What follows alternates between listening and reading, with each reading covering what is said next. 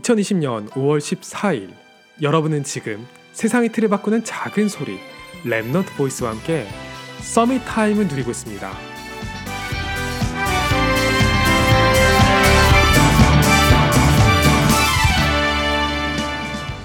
제가 상황이 어려울 때 가족들이 도와주기도 하고 저를 위해 기도해 주시는 분들도 도움을 주신 적이 있었어요. 사실 대단히 기쁘게 도움을 받아야죠. 제가 죄를 지은 건 아니잖아요. 밝고 당당한 얼굴로 도움을 받고 remnant 하나를 돕는 것이 그분들에게 큰 축복으로 돌아올 것이라고 축하를 해줘야지 마땅한 일인 거예요.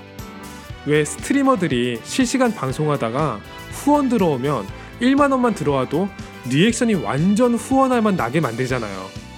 그렇게 과장해서 할 필요는 없지만 저를 위한 후원이 그보다 가치가 없지는 않잖아요. 그건 확인하게 해드려야죠. 그런데 저는 단 한 번도 마음껏 웃을 수 없었어요. 감사한 마음 이전에 제 자신에 대한 분노가 몰아쳤기 때문이죠. 빚지고 사는 거 아니라고 배웠거든요. 세상이 도움이 되어야 하는데 그러지 못해서 폐를 끼치는 것 같았거든요. 그리고 하나님이 이분들을 축복하실 건 아는데 제가 이 헌신을 갚을 방법은 단시간 내로 보이지 않는 거예요.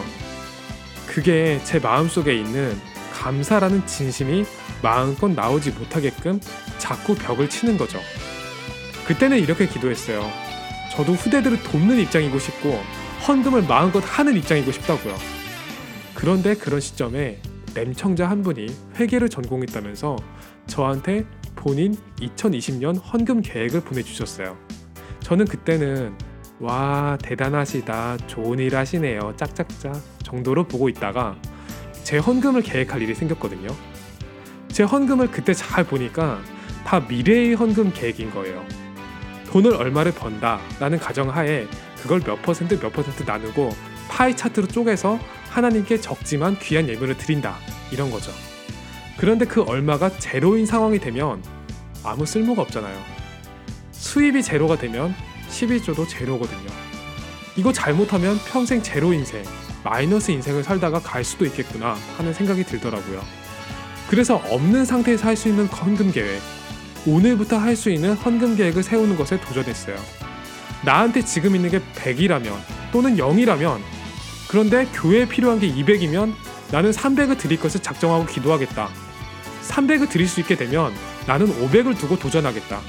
청 안 주시면 어쩔 수 없는데 하나님이 진짜로 안 주시는지 보자. 그때부터 돈이 막 생기고 부자가 되고 이런 건 아닌데 묘하게 제가 전에는 못했던 헌금을 할 수 있는 힘은 생겼어요. 잘 생각해 보면 12조는 제 것 중에 10%를 하나님께 드리는 게 아니라 하나님이 제게 90%나 떼어 주신 거죠. 제게 있는 경제를 어떻게 감당하고 관리해야 할지 전에는 두려워서 막연하게 했던 걸 깊게 볼 용기가 생긴 거예요. 여러분의 헌금 계획은 추상화인가요?